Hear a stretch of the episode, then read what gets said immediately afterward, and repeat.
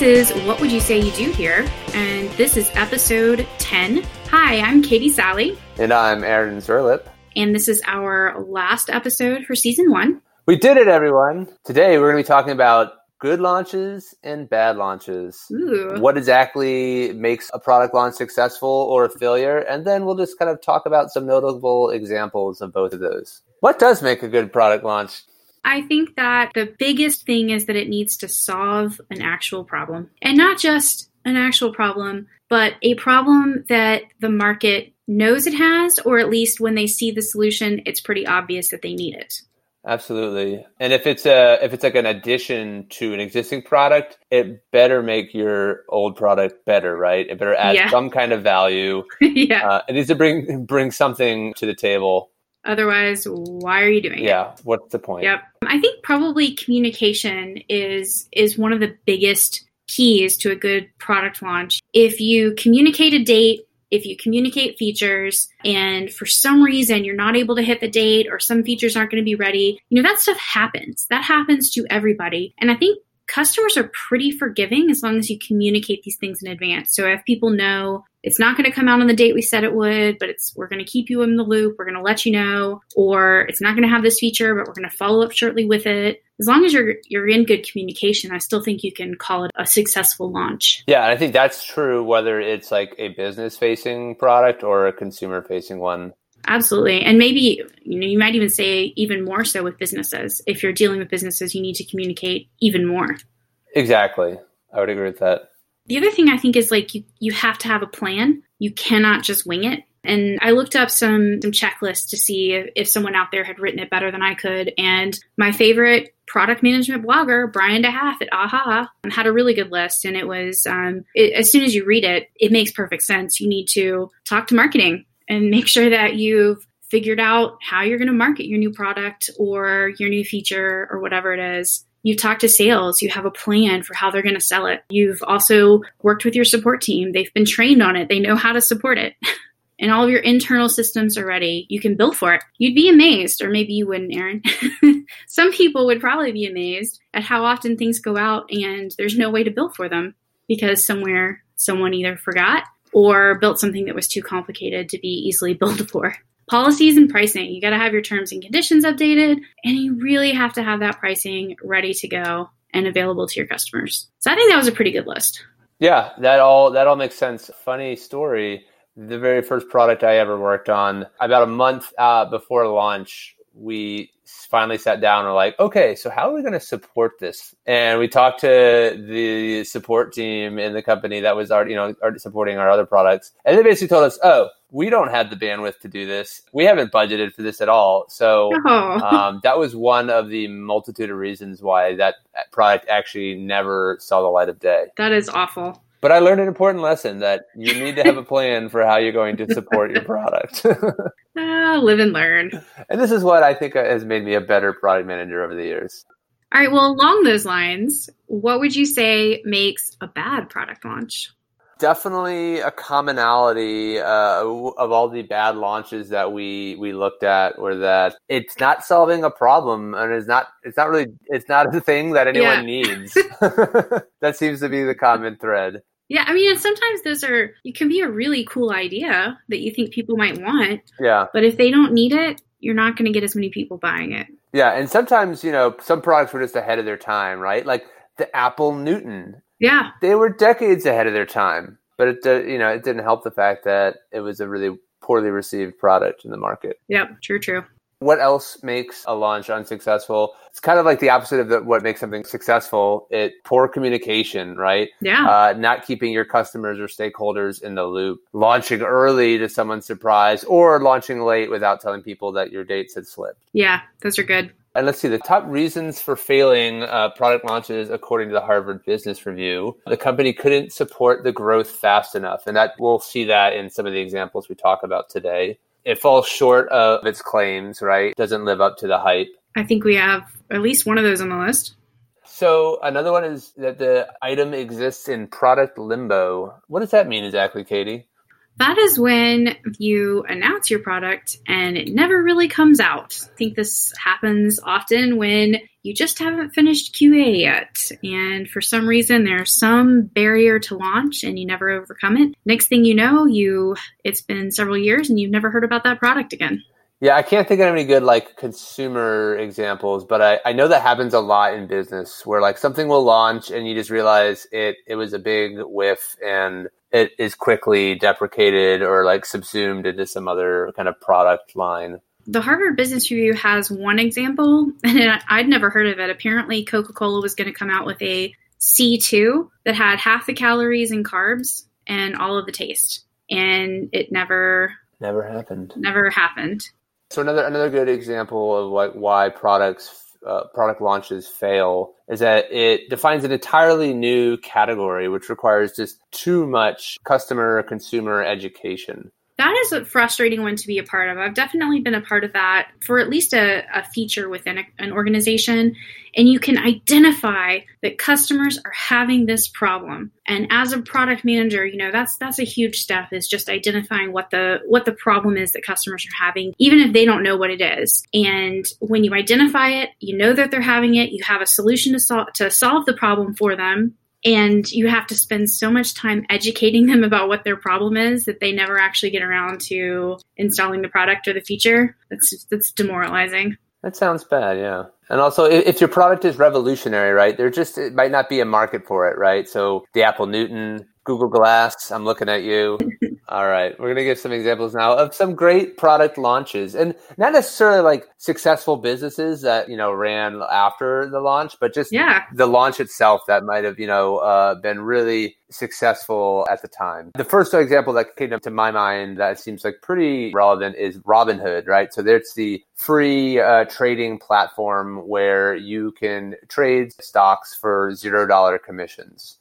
Uh, and I think when it first came out, it was completely revolutionary because I think maybe the cheapest you could do that was like five or six dollars a trade. And there was still a huge barrier to like younger investors who just wanted to try to invest 20 bucks, 100 bucks, whatever they had in their uh, in their pocket and being able to like completely reduce the cost barriers to equity trading uh, ultimately made it a really successful platform and has really forced the whole industry of kind of budget brokers to offer a competitive zero dollar trade yeah, absolutely. I feel like that one went from no one hearing about it overnight to being instantly popular. And I feel like just everyone I knew had at least downloaded it, if not put some money on and started trading.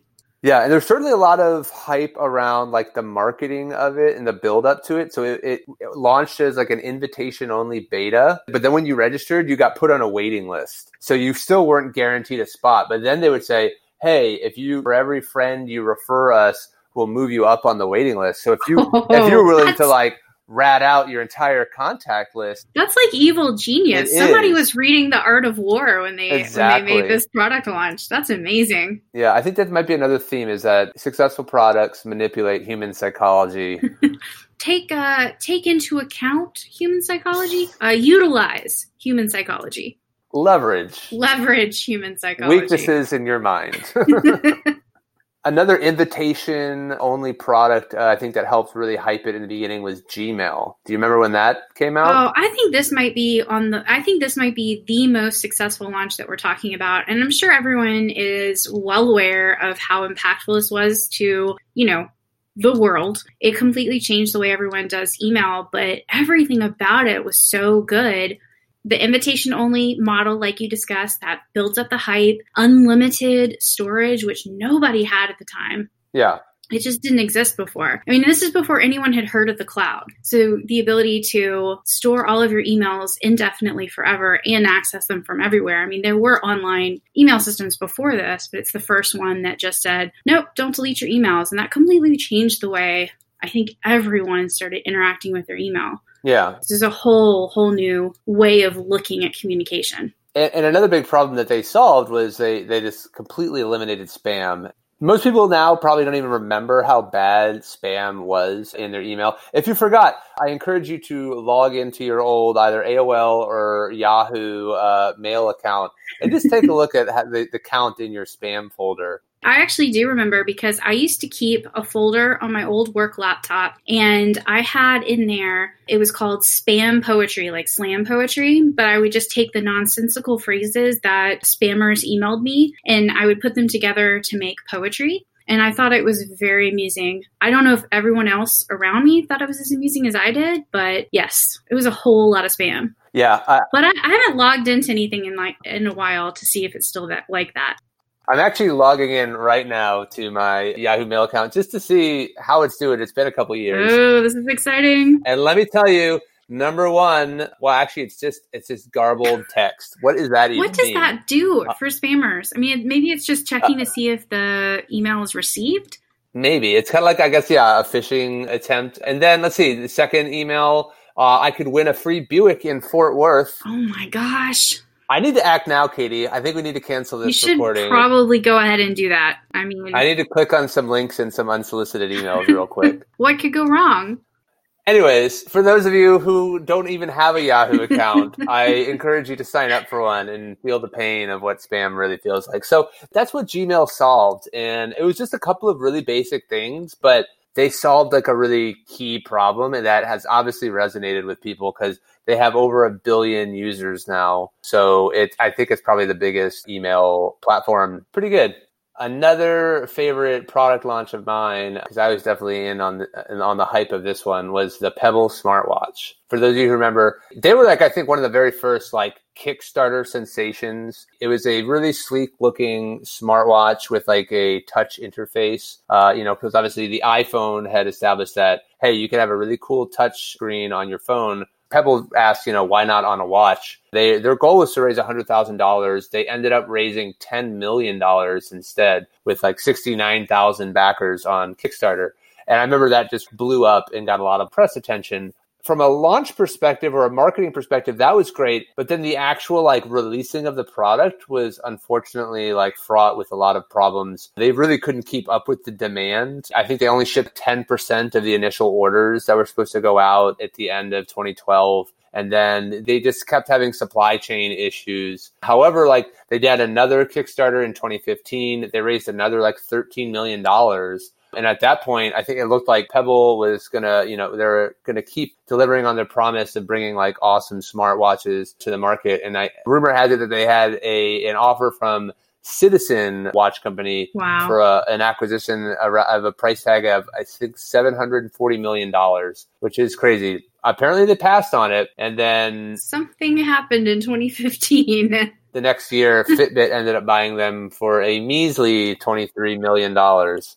So elements of that launch were quite successful. I think just solving a problem that no one else had solved yet, or solving it in a really sleek way. However, the actual like launch of the product and the ability to scale the company with the demand was was not as successful.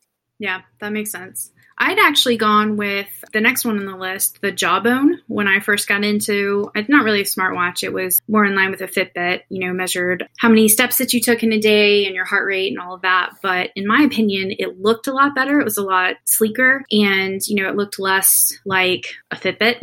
it looked less utilitarian and functional and it looked more like a piece of jewelry, which I really, uh, really appealed to me. But what I really liked about the company was the fact that they were working with a lab to investigate could they tell how many calories a person had burned by skin contact, so through sweat. Hmm. Uh, and so they were doing a lot of really cool r&d and the, the company actually started out of a contract with darpa. So they were doing some really really interesting things with technology with science with the human body. And I, I just found that absolutely fascinating. And then fitbit came along and said you know what?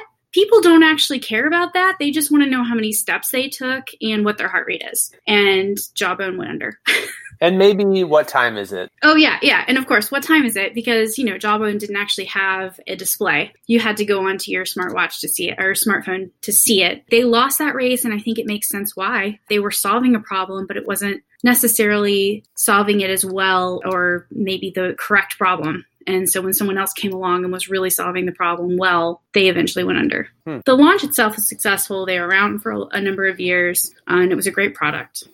Another successful product launch was the Ring doorbell cam. I remember when it came out, obviously getting a lot of buzz. It was bringing a camera to your front door, right? So it's offering a sense of security. It was simple to install. If, if especially if you got like the battery powered version. Yeah, you just stick it up there. You just stick Yeah. it to the door, screw it in, and then you're done. Yeah. And they were able to go from a garage to an Amazon acquisition within seven years. An acquisition estimated somewhere around $1.2 billion. So Their marketing pitch was amazing. They solve crime.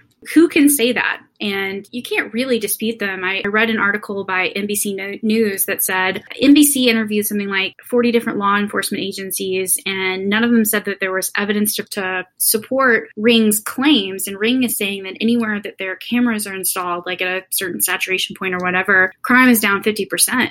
And there's no way you can disprove that because you can't disprove their involvement in it there's so much that goes into why crime goes up and down. It's perfectly fine for Ring to say it's them. And maybe it is. Maybe they have an impact on it. It would make sense. It's logical. It's an amazing marketing strategy. It's solving such a huge problem. It's really impressive. Yeah, and I think what was great also just about the business model of it was that you could just buy the doorbell and it's subscription free, but then there is also an additional subscription you could get to like save the videos and have like longer like a, a longer term storage and retention policy. And that's huge too, because not only does it give you additional crime fighting capabilities, you can send this to the police or whatever, but I don't know about on your next door, but people post those videos all the time. So there's a certain social sharing aspect to it as well that I think if they didn't have the subscription service might not have taken off. So their their upselling is really good as well. Uh, another kind of similar cool gadgety product that we, we put on our list is the Google Nest. I remember when, when that came out. Yes. Google Nest made air conditioning sexy, you know? How do you do that? I'm still curious. I had someone sit there and try and explain to me in some detail why it was so cool, and I'm just, I'm still flummoxed, and it's been years. I'll be honest, I didn't get on the Nest bandwagon. Yeah, But you know neither. what? They they took an otherwise boring thing that everyone has in their house and they made it cool. They made it sleek. They really they did. made people want it enough for like Yeah. Google to go and acquire them you know, shortly after their launch. Yeah, it's really, it's really impressive, and clearly their offering resonated with a lot of people, even if it didn't resonate with Aaron and I. Okay, and now the bad launches. Now, I was all for just doing an entire episode of bad launches, and Aaron told me I couldn't do that. He talked me out of it. He said, no, we have to balance it out with good launches as well, even though the bad ones are more fun to talk They about. They are a lot more fun to talk about. So let's cue it up. Number one on our list Google Glass. Yes. I think this probably qualifies as one of those things that was just ahead of its time, or maybe it just wasn't solving a problem. I, I don't know. Maybe it was both. I really think it's both because it's a really cool idea. It worked pretty well. I think the issues with it were minor. Anyone who actually tried it on seemed to like it, but it wasn't actually solving a huge problem. This is one of those issues where, like, not only did you have to like educate the consumer about what it was, you had to educate everyone that oh, this thing is not invading your privacy. Because I know that was Yes. a lot of people had concerns. Yep. I remember there were like even some bars and restaurants that were like, Oh yeah, just them. banned it. You can't come in here with Google Glass because we don't want you spying on our patrons. So in that sense, you know, I don't think they were even thinking about like the privacy concerns that would like turn people off Yeah. from that product. I only knew one person who got it, and I think he got it at Google i don't think he actually bought it. So I just don't think it, it caught on outside of the tech community who thought it was cool, um, at least as a consumer facing launch.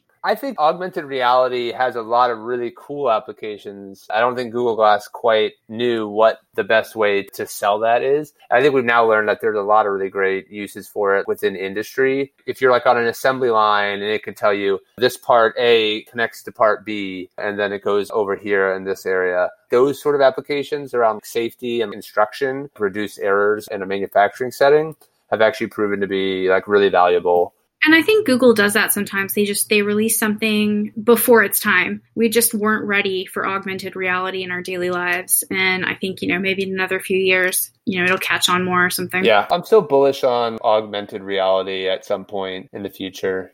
Yeah, agreed. That's a good segue into Segway something that had a flop of a launch, but then found its niche in in business. Oh yeah. Do you remember the Segway launch? That was insane. It was on the cover of Wired magazine. That is the craziest launch that I can remember, at least in my time of paying attention to these things. This guy coming out saying that he was going to change the human experience and revolutionize the world with this new product, and no one knew what it was. And regular people tuned in to see what it was because of the hype. Whoever his PR guy was was amazing.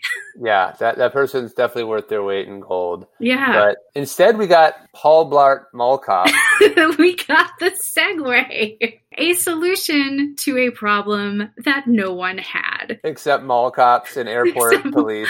I mean, it makes sense if you're walking around in a circle all day. You're at the airport and you're walking around the airport all day long. That's all you do. A Segway makes sense. But that is a very limited, limited niche market. And I think that they thought that we were all going to be going around on these Segways, but they were like a fourth the price of a car, or at least a, you know, moderately priced car. And they were, they're huge. Yeah, they were giant. The first ones that came out were giant. Yeah, they were expensive, they were clunky, and they weren't really solving a problem. I think what you saw with hoverboards was the successful implementation, whereas this is just a really simple platform. It's got a, a gyroscope on it, and you can like steer it around. Big difference for me there was once you get to your destination with the Segway, what are you supposed to do with it? It's not like it's got something like a special key or something so that or maybe it does now i don't know that no one can take it like it just seems like it would be incredibly easy to steal but it's also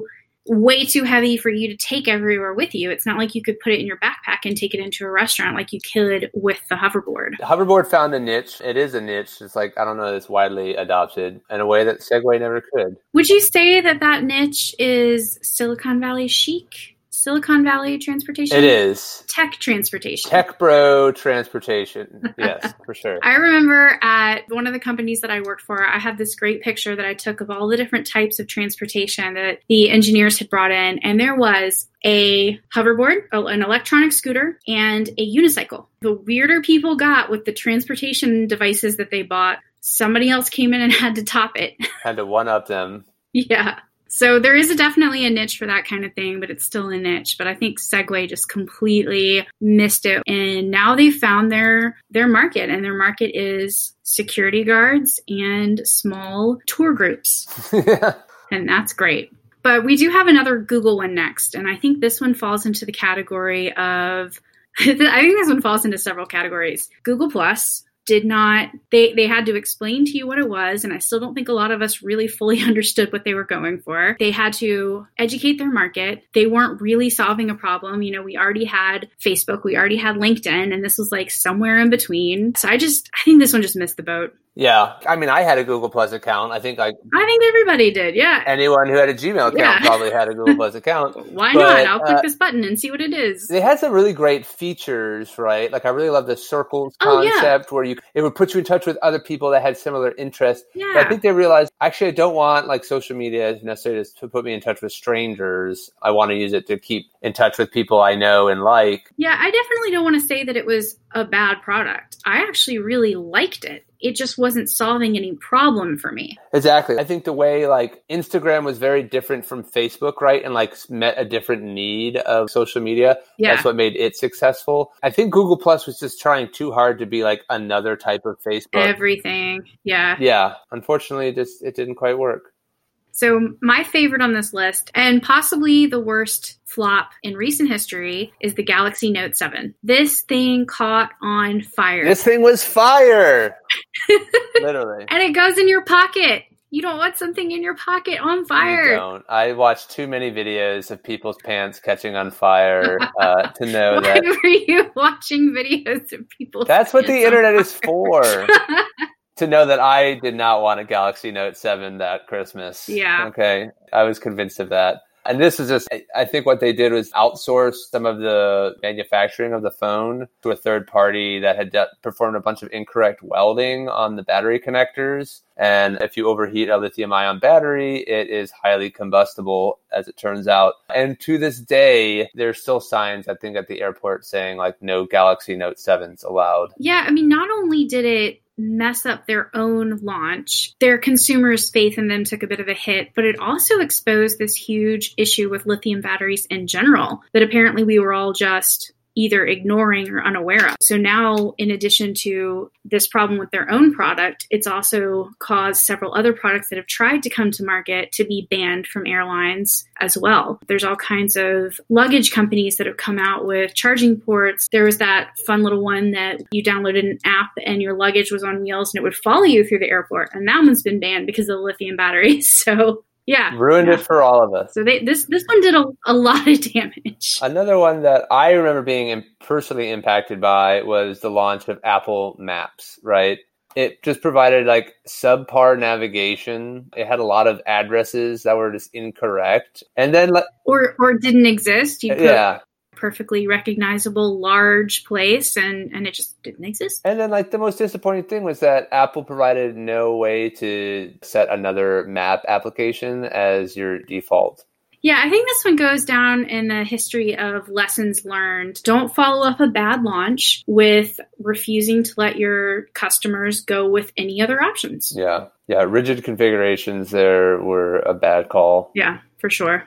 So, what about Qwikster? Do you remember Qwikster? You know, I had forgotten about this until you reminded me. And then I remembered, oh, yeah, that's when the Netflix stock tanked in 2011. Yes. They had so much success with their DVD delivery service. And then they were able to launch streaming. It took them a while to get up there, but then they took over streaming and they were the streaming service for a long time. And they just decided that they were going to abandon their DVD delivery service. And this was before streaming was so ubiquitous. Everyone still had DVD players and the service was still very solid. It just wasn't taking off like a rocket ship like their streaming service. And so they just they decided they were going to dump it. They were going to have this new company called Qwikster, and you'd have to sign up with them if you wanted to keep your DVD delivery service. And I think that it was a higher price to keep it as well. Yeah, I think that to keep the, both the streaming service of Netflix and the DVD rental service of Qwikster resulted in like a 60% increase in the subscription price. Yeah. So obviously you had a lot of loyal Netflix customers who were quite turned off by that. They lost a lot of subscribers. I think it was 40% of subscribers or some crazy large amount. Yeah.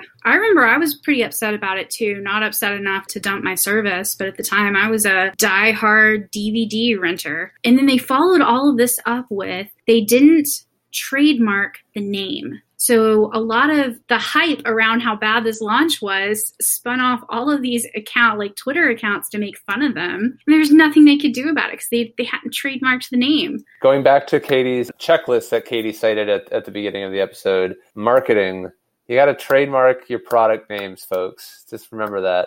Yeah. So their stocks tanked. Uh, they went down something like 75% and the CEO had to had to come out and issue a personal apology, which I don't think I've ever seen before or since for one of these tech companies for the CEO to flat out apologize. And it wasn't like uh, apologies that you see sometimes where it's I'm sorry that you felt that way. I mean, he was just he was sorry. He he definitely like ingratiated himself in the hearts of many Netflix subscribers, and ultimately, you know, they went on to be a killer company, Absolutely. still going strong today. Absolutely. Yeah. Like I said, I was mad about it. He came out and apologized, and I, you know, it made complete sense what they said about why they'd done it, and I understood. And in the end, I feel really, really guilty about it because they were totally right. DVDs were not the wave of the future. I think they knew that.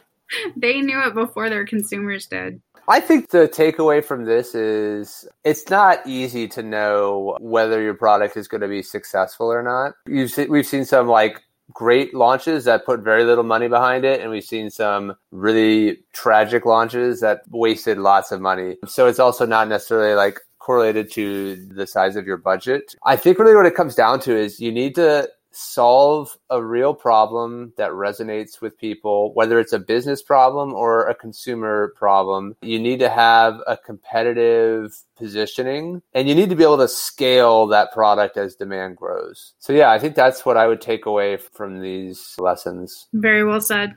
So this is our 10th episode. It is. So it's the end of, of season one. We'll be back with a season two, and we will be doing some yeah. fun interviews with some of our product management friends. Yeah, we've got some very interesting folks lined up to come and share some of their product wisdom with us in season two. So stay tuned.